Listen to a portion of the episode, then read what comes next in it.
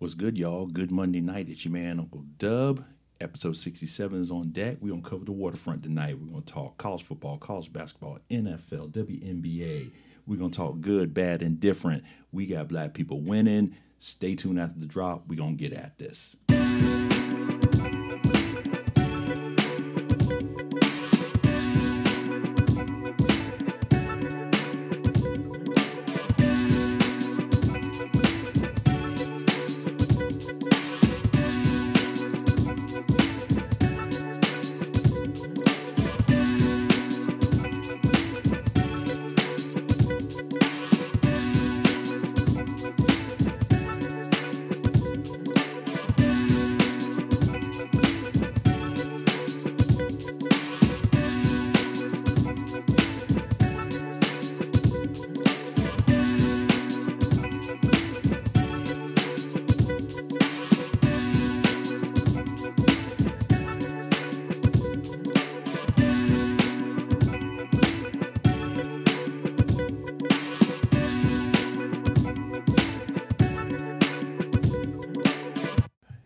What's good? It's your man, Uncle Dub, back at you. Episode sixty-seven of the Sports Wagon Podcast. Hit me up on Twitter and Instagram at It's Uncle Dub, I T S U N C L E underscore D U B.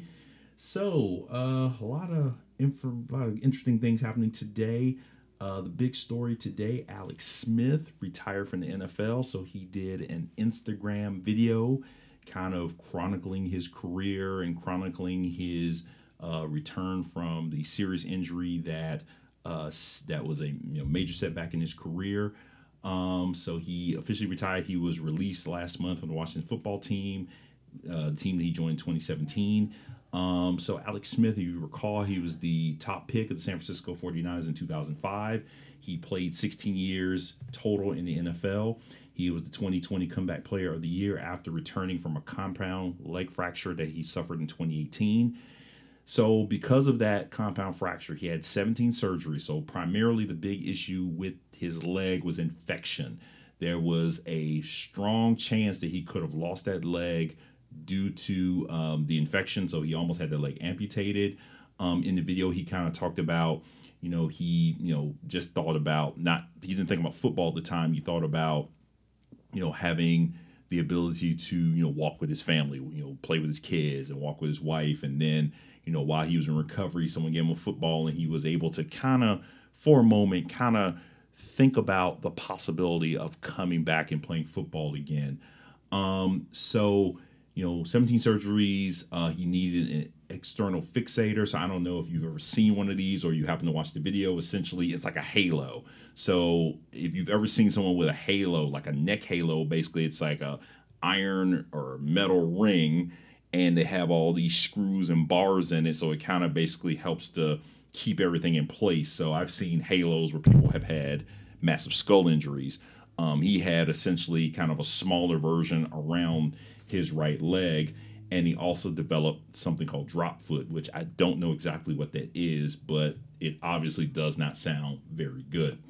Um, so as I mentioned, he was the comeback player of the twenty twenty season. Um, so as he said, he had eight years in San Francisco, then he left and went to Kansas City. He was there for four years. I think uh, when Patrick Mahomes was drafted, he was uh, sent in trade to the Washington football team. Um, so in his career, he had one hundred sixty-seven starts. He won almost one hundred games, so he's one game short. He won ninety-nine games, down sixty-seven, and one, and tied one game. So he threw for thirty-five thousand six hundred fifty yards, one hundred ninety-nine touchdowns, and one hundred nine interceptions. So after being released, he reunited with his former college coach, Urban Meyer. So if you recall, Urban Meyer, before he was Urban Meyer, we knew he was at Utah, and he coached Alex Smith there. He considered signing with Jacksonville, but at the time, he really had his heart set on retiring. So he, you know, kind of had a moment of pause in his decision, but he instead decided to go ahead and retire from the N F L. And the, you know, the video, you know, if you're on Instagram, please watch the video. The video was very nice. I mean, again, you got to see, you know, him. You know, he said he never thought, you know, uh, you know, a guy of his stature, because when if you look back at his pictures of him from Utah, I mean, he was a skinny guy. I mean, he he looks he looked like a shell of his current self, and I mean, obviously, he was much younger then. But at the same time, too, you know, he never thought that he would be in the position that he was in. You know, he he was a Heisman finalist and, um, you know, the top pick in the draft, you know, and of course, you know, playing for Urban Meyer at that time. Because, again, after Urban Meyer left Utah, he went to Florida because there was, if you remember, during that time, there was a lot of talk that Urban Meyer was, you know, possibly going to leave Utah and go to Notre Dame. As we know, that didn't happen. He ended up going to Florida. And then, of course, he made his last pit stop in college at Ohio State. Now, as we know, he's with the Jacksonville Jaguars, about to go into his first draft as a N F L head coach. And we all know how that's going to start uh, with the, what, the number, oh my God, number two, number two pick? Yeah, the number two pick. Uh, in the draft, so or one pick. Anyway, whatever. Uh, doesn't matter. He's got a pretty good pick, and we all know he's who he's going to pick. Um, so nevertheless, um, you know, Alex Smith, you know, one, one of those things when, when I saw the report, I don't think I was terribly surprised because at the same time I was like, well, you know, considering everything he's been through, um, it's kind of one of those situations where y- you think about, you know, just the the real life situation that he that he had to face when that he had to face the idea that, you know, he had this horrible injury. And then he thought about, you know, what if I'm not able to do just the basic things I want to do with my family? And I think in the article they mentioned that he he went, recently went snowboarding, which, you know, I've never been snowboarding, but it looks very, very challenging to do. And if you think about what he's been through, I mean, he played last season. He played, I think, like five or six games last season. Um, you know, got the team to the playoffs, um, and it wasn't able to go in that playoff game. That's where Taylor Heineke got his uh, got his uh, his start and his, you know, almost got them past the eventual Super Bowl champions. But um, but to think about the fact that, you know, he said that, you know, he wants to take some time off to do the things that he thought about that he would never be able to do. I mean, it's just fantastic. And, uh, you know, he seems like a guy, and I think Andy Reid, as I'm thinking about this, watching watching the video, I said, you know what? I bet you he would probably go into coaching. And what's crazy, Andy Reid said, if he ever goes into coaching, and I don't think he will, I want first dibs on the guy. And I was like, yeah, I think, you know what? I think Alex Smith, I'm going to go ahead and say it. You might see him coaching. I think he would probably make a decent coach. I mean, um, I mean, again, you know, just kind of from what I've seen of him, just from a personality standpoint, I mean, we all know that, you know, just because you played a sport does not necessarily mean it translates to coaching. We've seen plenty of examples of that. But nevertheless, you know, all the best to Alex Smith. You know, it's it's you know, it's unfortunate the accident that happened. I mean, it's part of the game, but it was just so terrible, and for it to kind of, you know, end the end his career like this, it's kind of a blessing in disguise because again, he gets to enjoy the things that you want to enjoy with life. So I mean, he's got so much ahead of him. So you just hope for the best for him and uh, what's to come for him and his family. So kind of moving from that to another former famous NFLer. So you probably heard this news last week. So Eddie George is now the new head football coach at Tennessee State. So that was announced a week ago. So, so this episode has been rewritten because I was supposed to do this episode last week, but stuff happens. You know, it's called life. Um, so he replaced Ron Reed, who was the coach at Tennessee State for ten and a half years. Uh, he had he was uh, nine games below five hundred, so he was sixty and sixty-nine in those ten and a half years. The school did not renew his contract. So we all know Eddie's resume. Ohio State running back, the nineteen ninety-five Heisman Trophy winner. He goes on to play seven years for the Tennessee Titans. He was a four-time Pro Bowler, two-time All-Pro, and the nineteen ninety-six N F L Offensive Rookie of the Year. No coaching experience. But he reached out to Deion Sanders, and I thought that this was such a, a great story. So he reached out to Deion, and he kind of wanted to understand not so much the coaching. I mean, we know that Eddie George knows football, but he kind of wanted to understand kind of like what's the, you know, how unique is it to coach at the H B C U? And, you know, Deion encouraged him. He goes, you know, you are the right man for this job. You are in the right position. We need you. You can do this. and um, and he, he ran with it. He took he he accepted the position, because this was like a report. Like last Tuesday, like Twitter was jumping, and I'm going, wait, are you serious? Is this a real thing? Because of course it was like sources are saying, and then as the day went on, it was, you know, found to be true. I'm sorry, last Monday rather, it was found to be true. So then the next day, next Tuesday, last Tuesday, um, the announcement was made. So he has no coaching experience, but he knows the game of football. Now, Deion, on the other hand, as you remember, he was coaching his his kids in high school. And then, of course, Jackson State comes calling, and he goes to coach Jackson State. Um, so I believe Deion, I think their season's over. I think they finished four and three this season. So not a bad season. But here's my thing. You know, you know, Deion having that coaching experience, I mean, look, Jackson State's going to be all right regardless, because, first of all, he's bringing in the players, and it's going to be interesting to see what other players will begin to move in that direction, because we're kind of starting to see this. We're starting to see, you know, a lot of these players, not all, but a lot of really good players are kind of pivoting and gravitating towards these H B C U, H B C Us to play their college sports, whether it be football or basketball. We've seen a couple movements in basketball. Uh, we're seeing a little bit more in football. And I think it's, you know, because of kind of a lot of, you know, a lot of the the shift that we're seeing in society, whereas, you know, we're seeing a lot of, you know, let's face it, you know, uh, a, a lot of the issues that we're seeing as far as far as racism and inequity, it's, you know, it's always been there. It's not like it just started four years ago. It's always been there. It's just becoming more and more of a chasm. And a lot of these young men and these young women who are playing sports, they're starting to look at their options, and they are looking at H B C Us. And I think these are very viable options.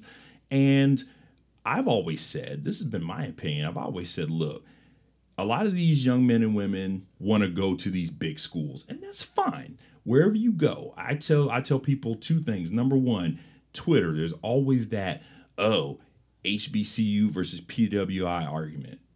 Stop it, okay? Get in where you fit in. Go to school where you're comfortable. If they've got the academics, if they've got the, the social aspect that you want, if it's going to help you to grow as a person, I don't care where you go to school, number one. Now, obviously, for the cultural aspect of it, for the, you know, the, the feeling of, you know, being amongst your peers and, you know, kind of being able to fully be yourself, yes, a H B C U is a fantastic uh, way to go. But at the same time, you know, you have to weigh your options, because, you know, uh, these young men and women are thinking about, you know, the next level is, you know, for the women it's basketball, um, you know, and other opportunities depending on the sport. Um, you know, for, for the guys, it's, you know, football and basketball primarily. There are other uh, sports, but it's just, you know, my whole thing is, you know, get in where you fit in. That's that's always been my thing. So the other thing is, you know, again, the cultural aspect of this, that you're going because, you know, you get to, uh, you know, be amongst people like yourself. And you also are in a situation where you are, you know, you, you're you're learning about more, learning more about your culture. If you didn't get that in high school, and we're getting less and less of that, we we're, let's not be let's not kid ourselves there. But especially when you have, not necessarily, you know, you know, I would consider Deion a cele- you know, he's definitely a celebrity, but he's not. I don't think he is using that role as a way to, what am I trying to say? If he shows up at some recruit's house, you know who he is, okay? And he's gonna, you know, have some discussions about certain things, but at the end of the day, he's gonna sit down and talk to you about, okay, I want you to come to school because you can bring something, you bring value to this program, and you would be good here. Now, if you were thinking, oh, I'll get to play for Deion Sanders, that's great. Now, it's not going to be easy because he's a coach. He's a football coach. He's going to be on you. He wants you to do your very best. So there are a lot of benefits to this in a lot of ways. So I think that Eddie George doing what he's doing. Um, again, it's another familiar face. I mean, now maybe to some of these kids, they have to go to YouTube and maybe, or maybe talk to their parents and be like, so who is this guy? and, and that's, and that's the other thing too. I mean, Eddie George and Deion are not old guys. They are, I mean, I, you know, they played, I watched them play. They're not old guys, but for these young kids, they're old, but yet their parents could more like more likely, um, you know, know who they are and say, well, watch this video. And but again, that gap between them and their players is a little bit smaller because sometimes these coaches, especially coaches who coach for a very long time, sometimes there's that gap in trying to remain Uh, in a position where you can relate to them. And I think that's where a lot of coaches begin to start to lose the grip on their program when they can't, um, when, when they don't relate as well to their players. So I had to take a sip, my mouth's getting a little dry. So um, congratulations to Eddie George. Um, uh, you know, this, this is just, I, I can just see this as going fairly well. And um, I believe Tennessee State and Jackson State will face off in football, I believe September eleventh. So let me look at the date. Yes, they're going to play September eleventh. So I am hoping that somebody, E S P N, A B C, somebody's going to have this game on T V because I want to see this for myself. I mean, Jackson State, they were blowing teams out early in the season. So they play seven, up four, down three. They were destroying teams. I'm interested to see what they're going to look like moving forward. And I'm also seeing what Eddie George is going to bring to the table. Like, you know, his players are coming in who he can recruit and, you know, the types of things he's going to do. Because I think, uh, if I recall correctly, there's going to be some, some former N F Lers, some pretty big names who are going to be on his staff. Um, as another aside to this, I was, I was hearing in the report that I was reading and talking about Uh, Eddie George reaching out to Deion Sanders that Ray Lewis and Ed Reed have shown some interest interest in coaching some H B C, H B C Us. Now, that's interesting. I don't know what Ray Lewis is doing these days. I thought Ed Reed, last I heard, I thought he was the chief of staff at uh, University of Miami football. So I don't know if he's still there, if he's, you know, he's like chief, like Ed Reed's like chief of staff and like, Uh, like advisor to uh, Manny Diaz. That's my understanding. So, uh, you know, is, is he thinking about, you know, leaving that position to go coach? I mean, that's kind of what I read in the report, but we'll see if anything comes of that. But again, you've got two Hall of Famers who are interested in leading H B C U programs. And I just think that, you know, this is just, uh, you know, just so good for these schools. Um, a note from college football, as we're speaking on college football, Joe Milton. So the quarterback from Michigan from last season, he is now transferring. The reports, sources and reports are saying he's transferring to Tennessee. So Josh Heupel, so who's the new head coach, um, he could use Joe Milton. Uh, he's looking for a quarterback to kind of get that offense ramped up. Uh, Milton didn't really have a great season. Um, uh, he had oh, a little over a thousand yards, four touchdowns, five interceptions, and five starts. From what the report stated, he entered the transfer transfer portal two months ago. Um, he's going to graduate from Michigan in May, so he'll end up at Tennessee as a grad transfer. So as a reminder, uh, across all N C double A sports, at least going into the fall, if you transfer, you get to play immediately. So if you're a regular undergraduate or graduate transfer, you play immediately. Now, the N C double A is uh, reportedly working on a plan to make that permanent. So in other words, the issue with transfers at this point was there were some players who would transfer, and then when they after they transfer, some would have to sit a year, or they would have to sit a year. Some coaches would put in transfer waivers. The N C double A was saying some waivers would be approved, others would not be. Tom Izzo, I think I talked about that. Tom Izzo had this problem last season. He had two transfers. He got uh, Joey Hauser. He got his transfer waiver approved, but there's another player whose name escapes me, didn't get his transfer waiver approved. So to solve that problem, the N C double A is basically just saying, okay, if you transfer, you get to transfer one time. And once you transfer, you can play immediately. Now, if you transfer more than once, you probably would have to sit. That's kind of the way I'm understanding the rule. But you get one transfer. Once you leave your school to another school, you can play immediately. Frankly, I think that works better because depending upon the situation, uh, well, think about it this way. If you're playing, you have the immediate impact. That's the, that's the bottom line because college football this season is going to look really different with all the transfers. The transfer season, college basketball has started. There's a lot of transfers going on, and a lot of teams, especially like teams like Kentucky, they gained a, they gained a lot of good players who can really make a difference for them next season to kind of turn around that truly horrific season they had. I mean, I don't think Tennessee's had a, I'm sorry, Kentucky has had a season this bad in a very, very long time. And now, you know, Kentucky fans are passionate about their about their basketball without question. But I'm sure you might have had a few of those fans who were kind of looking at Calipari a little cross-eyed, which I don't think that's fair. I mean, look at his track record. He's pretty consistent. This is one bad year out of however many. I mean, you think what Carolina had a bad season two years ago. Duke had a meh season. They just didn't go to the N C double A's. And now same season, Kentucky just just just blows, just blows the wad, and they don't do anything. So looking like they're going to kind of turn the corner and move in the positive direction.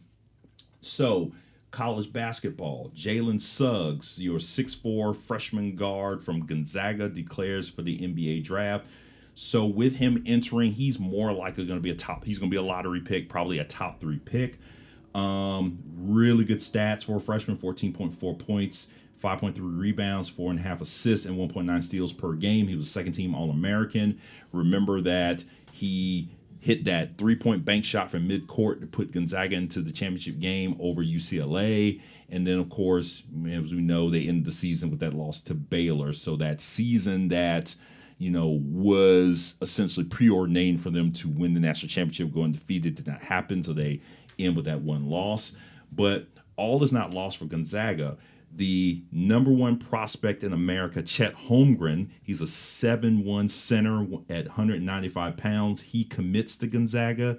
So Chet Holmgren is also the projected number one pick in the twenty twenty-two N B A draft.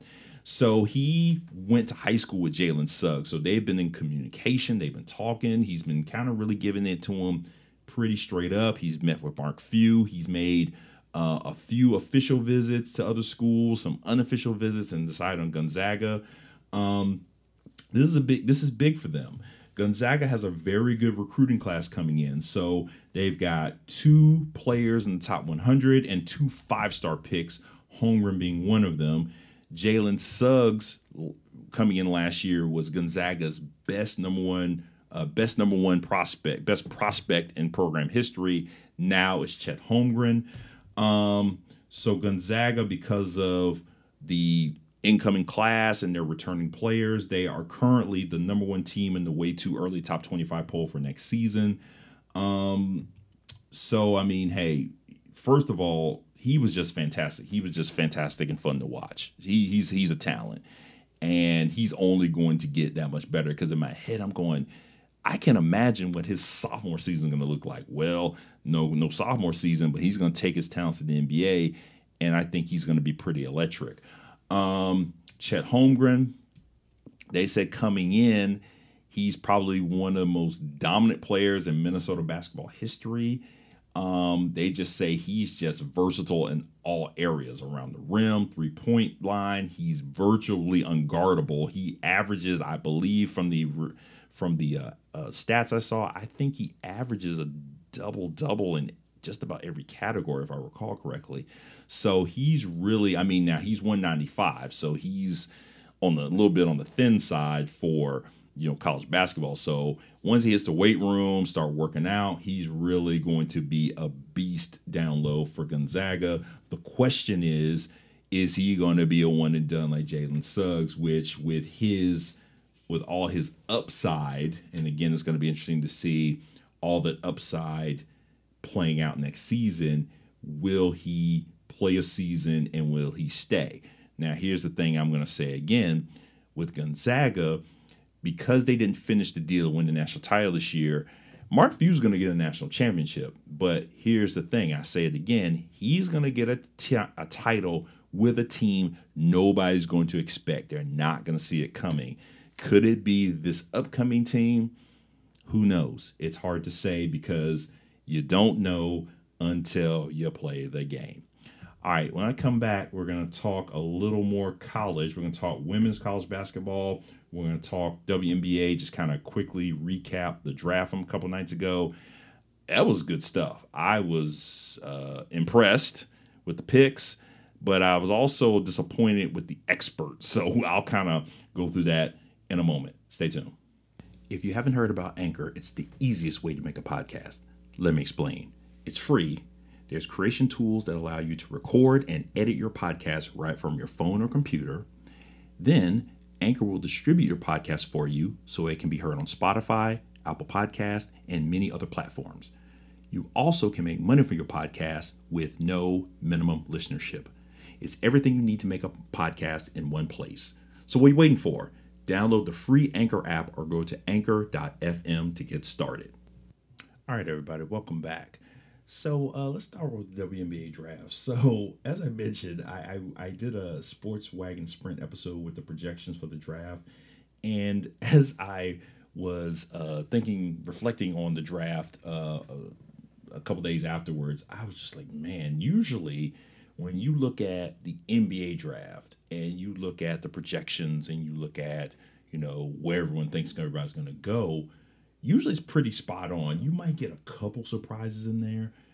This draft, to me, I just thought there were just a lot of uh, missteps here. Um, when I say missteps, I mean I just thought that a lot of the projections that I saw, I'm going, wait. So, for example, uh, at the fourth pick, Kaiser Gondrasek gets picked up by the Indiana Fever. The experts had her going at least second round, like early to mid second round. I thought that was a little unusual. When I saw the projection, I'm going, wait, what? Late second round? I'm going, uh, call me crazy, but did we watch the same basketball? Because I just thought, you know, she was just, she played out of her mind this season. I mean, she really had a great season for West Virginia. Um, if you watch her, she's got quick quickness. She's a, you know, she can get her shot off. Um, uh, the first two picks were pretty standard. We pretty knew, we pretty much knew Charlie Collier was going to be the first pick. Uh, Awak Kuir from Finland was the second pick. So the Dallas Wings got their first two picks, and then it all went straight to you know where. So. Uh, Arela Garantes from Rutgers, she fell, I believe, to about the second or third round. Um, the third pick, Atlanta Dream, picked up Ari McDonald from Arizona. So it really, the N C double A tournament, as I mentioned, really improved hers and many other players' draft stock. So she got pushed up. Um, you can say the same about Kaiser Gondrasek, as I mentioned. Chelsea Dungy, she moved up a little bit, as well as Michaela, Michaela Onwuere. So some surprises, Shyla Hill from Australia, she uh, uh, pushed into the uh, top ten, so she got picked up by the Chicago Sky. So again, her name came up, but again, a little bit lower second round in the projections. Uh, Rania Davis, um, she got picked up by Indiana as well, and I believe she dropped a little bit. So again, she was supposed to go um, about, she was actually supposed to go fourth. She actually got picked up uh, ninth. So, um, I'm sorry, Minnesota, rather. I'm sorry. She got picked up by Minnesota. I'm sorry. So, she got picked up by Minnesota. So, she dropped a couple spots. Everyone thought she was going to go somewhere in the, actually, about five spots. They thought she was going to go uh, fifth. And then, of course, there were a few names that kind of popped up that I didn't see on my radar. So, like Stephanie Watts from North Carolina, she went tenth. Uh, and then Aaliyah Wilson. So, folks like Kiana uh, Kiana Williams, she uh, was projected to go top ten. She ended up going to uh, Seattle in the second round. Um, Natasha Mack. She dropped. She was supposed to, uh, looks like she was probably going to go uh, at least to the Las Vegas Aces. Uh, they picked up uh, Ileana Rupert from France. So it was an interesting draft. And uh, again, I also thought, you know, one of the other things that the experts, quote unquote, said was, you know, this wasn't a very strong draft. Eh, there have been stronger, I will admit. But I thought that this draft had some really talented players. If you watched the N C double A tournament, you got to see a lot of the talent that was going to, you know, you know, for those who were coming out, because at the time there were a few players who still had the option to, you know, hang in. Again, with the N C double A rule, they could come back for, for another season. Even Ari McDonald had the option, but I think most people knew that she was gonna leave and uh, enter into the draft. So. Um, now the question that I have is, you know, of these players, you know, who's going to be that breakout player?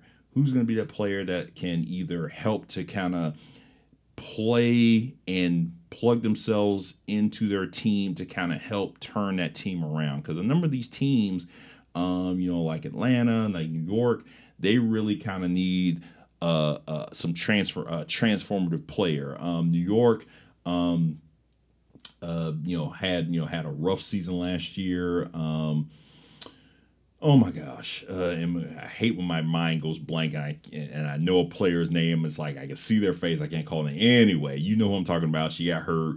Um, son of a gun. Anyway, nevertheless, um, but nevertheless, I'm wondering who's going to be that player that's really going to make the impact for their team, and also um, the the player who. Potentially, I'm interested to think who interested to see or to think about who's going to be the potential rookie of the year here, because again, I think there are some really good players here, and this is just going to be a really good twenty-fifth season for the W N B A, and I can't wait to see how they're going to do all the great things that are associated with this twenty-fifth season. So I'm excited, and as we said, the season will kick off. Um, looking at the calendar, was it May? Was it May fifteenth? I think. So they're going to kick off in, uh, go back to my notes here, I think it's May fourteenth, or May fourteenth, I think they're going to kick off May fourteenth, and I think they've got a pretty decent slate of games uh, on that Friday night. Um, let's see, um, couple couple things, um, so, so this is kind of falling under college coaching updates, so I, I, I wish the college coaching carousel will stop turning, because there's still been some moves. And, you know, we've seen some moves from, you know, some uh, non-Power five schools to Power five schools. For example, Tina Langley left Rice in Conference U S A to take the head coaching job at Washington. So, you know, someone will take over Rice. You know, we'll, we'll know about it when we, you know, know about it. But um, of note, uh, Wisconsin. Wisconsin fired their head coach. And they went out and hired Marissa Mosley. So Marissa Mosley becomes the first black female head coach at Wisconsin for their basketball program. She will be the second black coach in the Big Ten. So the other is the eminent Hall of Famer C. Vivian Stringer, who just recently got a five-year uh, extension on her contract. Um, so again, that makes all the sense in the world, because you know, she's taken Rutgers to the Final Four twice. Um, they've, you know, had, you know, had some talented teams. Again, you know, when you think about great coaches, you know, C. Vivian Stringer is one of the greatest coaches out there right now. I mean, she is currently uh, one of three coaches in Division One women's who have a thousand wins. That would be Tara Vanderveer, Gina Auriemma, and of course, C. Vivian Stringer. So she'll be the second black coach in the Big Ten. She'll be the youngest coach overall. She comes from Boston University. So let's look at this turnaround. Prior to her arrival as head coach, Boston University was twenty-six and sixty-three. Over the last uh, few years, how many years was she at B C, B U? I don't think I wrote that down. Anyway, in her time at B U, she was forty-five and twenty-nine. They went twelve and three this past season. Now, this was not necessarily a fluke, if you will. So she is a former assistant under the aforementioned Gina Auriemma. So in that time, she was a co- assistant coach on five national championship teams, the twenty ten team and the streak from thirteen to sixteen. So she's got five championship rings as an assistant coach, and she has Big Ten, Big Ten assistant uh, work at Minnesota. She was there from oh seven to oh nine, so prior to uh, moving on to UConn. And all three years she was at Minnesota, the team went to the N C double A tournament. So she knows how to get results. And if you look at the turnaround that they had at B U, I think Wisconsin definitely got this right. So in addition, she was a player. She's an alum of B U. She played there for four years from uh, two thousand to two thousand four. She was a member of the two thousand three tournament team. So she's going to go into a program. She's going to go into a program that finished dead last in the Big Ten. They were five and nineteen and two and eighteen in the conference this past season. So she's definitely got her work cut out for her. But if anyone can turn this around, looking at her track record, it will be Marissa Mosley. So today it was announced that her point guard, Katie Nelson, is transferring as a grad transfer from B U to Wisconsin. So she gets, you know, a player that she knows her uh, abilities and, and, and play. Um, Katie Nelson averaged twelve points and four point three assists last season and shot forty percent from the three-point line and was first team All-Patriot League. So, again, you know, we speak on this podcast about breaking barriers. And the one thing that can be noted in all of the coaching changes that have taken place in college basketball this season, the one thing we can say is that we have seen a great number, a large number, I'll say it again, a large number of black coaches, male and female, hired. And this, to some extent, is it's very good. Without question, it's very good. To some extent, it is kind of in response to where we are as a society. But here's the thing. It's the thing that we've been asking for the whole time. We have been asking for an opportunity. That's all we want. We want an opportunity. We go in, we do well, great. We go in, we don't do well, okay. But we got the opportunity, and that's what we're looking for. We want the opportunities. We're seeing a lot of it happening. We're seeing more and more black coaches. So when we talk about, you know, what happened in the women's Final Four with Dawn Staley and Adia Barnes, and I mentioned, you know, it's crazy in twenty twenty-one that we're talking about this because it's historic. Now, if we continue this trend, then we get to a point where it's not a big deal. Maybe it happens once and then it happens more often.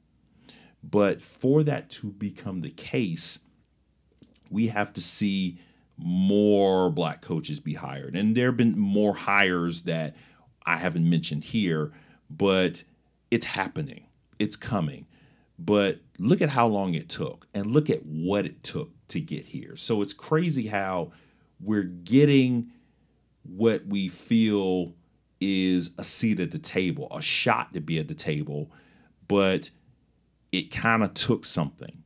But it's sad because where we are in America, who we are as a society, it's never the fact that we get looked at and it's like, here's your opportunity, or, you know, I, you know, I, I like what I see here. I'm going to give you an opportunity. No, it's always, it takes something. It takes some event for people to go, well, maybe we should look again at these candidates, or we should look at these specific candidates, or here's this candidate. Oh, this candidate has everything we need and they happen to be black. Let's give them an opportunity. You know, it's crazy. It's just, it it still boggles my mind. It shouldn't, but it does. Um, and I say it shouldn't because I'm old enough to know better and I know where I am. And I think, you know, I, I'm loving it. Like I said, black people are winning, man. And, um, you know, and, and, and again, we we should be winning more. But I will take the victories that we're getting, because, you know, small victories over time win the war. Small victories over time win the war, and that's just it. And so congratulations to Marissa Mosley. Um, you know, I'm I'm excited to see what the possibilities are for Wisconsin women's basketball. All right, last piece here. So going into speaking of, so I don't know, th- this this episode has kind of flowed in a weird way. Like, I usually kind of do news and notes. I talk about specific things, but this one's flowed in a weird way. But in what I'm about to talk about is we're pivoting to another black coach. So specifically at L S U, Nikki Fargas, and her potential successor. Now, let me kind of address this with kid gloves. So here's the issue. Sources are reporting that Nikki Fargas, A, resigned to L S U, and B, she is in talks with the Las Vegas Aces to become their team president. So here's two issues with that. Number one, per the L S U website, she's still there. So you know how if someone has left and resigned, they don't, they're not on the website for very long. So if someone's resigned, L S U's really holding on to the past if this is the case. So I'm starting to think that this story, I don't know if this has come to come to pass. So here's the next piece to this. So shortly after it was announced, and this is about a week ago with the supposed resignation, because her record overall as a head coach um, is not, excuse me, her record overall as a head coach is not terrible. So let's see. Overall, she is one seventy-seven and one twenty-nine. Now, this past season was not a good season for L S U. They are nine and thirteen, but they've got a whole bunch of folks returning. I believe they have transfers coming in. So here's an opportunity for L S U to kind of, you know, take a nine and thirteen season and flip it. Coach Fargas has taken L S U to the Sweet sixteen twice. It's been seven years, but they've been there, okay? Now, here's the crazy part. We said sources are saying she's resigned. L S U still has her on the website. So the next thing that happens is here you have Kim Mulkey. So L S U fans are saying, hey, Kim Mulkey, you're from Louisiana. Come on back home. So she goes in this radio show and she sort of addresses it, but she doesn't really downplay it, or she kind of talks in a way that kind of says, maybe. So she, in essence, basically says that, you know, hey, you know, we all know I'm from Louisiana. She played at Louisiana Tech, if you remember. So she was a player at Louisiana Tech, won the national title, assistant coach, won the national title. Then she goes on to Baylor. And as we know, she's a three-time national champion and Hall of Famer. So on this radio show, I don't remember the name of the show, she kind of said that, you know, life is funny because it's all about timing. She said she's had plenty of opportunities and plenty of offers to leave Baylor, but, you know, timing is funny in a way. Her son played baseball at L S U. Her kids were born in northern, northern Louisiana. So it's kind of like, so she's kind of getting the, the base feeling some kind of way, like, oh, you know, is Kim Mulkey gonna roll out? Two things. Number one, she makes about two point two million dollars. I think Nikki Fargas makes about seven hundred thousand dollars. So if these allegations are true, if these sources are true, because again, everything I'm seeing does not lead me to believe that Nikki Fargas has left L S U. Because, again, she's still on the website. Because, like I say, we know how this works. If someone gets fired, you get scrubbed off the website. Pretty, I mean, you can get scrubbed off the website pretty quickly. It don't take but two keystrokes to get you off the website. She ain't gone. She's still there. So I don't know how much, because, again, they're saying sources are saying. Again, we don't know who these sources are. From what I'm seeing, they don't look too reliable. But, nevertheless, if this is true, then the question becomes, okay, if all this turns out to be she's gone and she's going to Las Vegas, then the next big question is, this will probably be a huge move. Does Kim Mulkey if this is true, does she, does L S U make the move? Do they make the call and say, look, we know you're Louisiana native. You didn't play for us, but you're Louisiana through and through. Come coach the flagship school.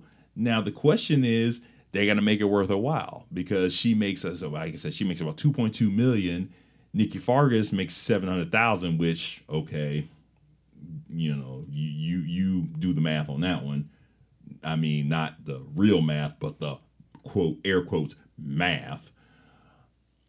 They got to come up with some cash. You know what I'm saying?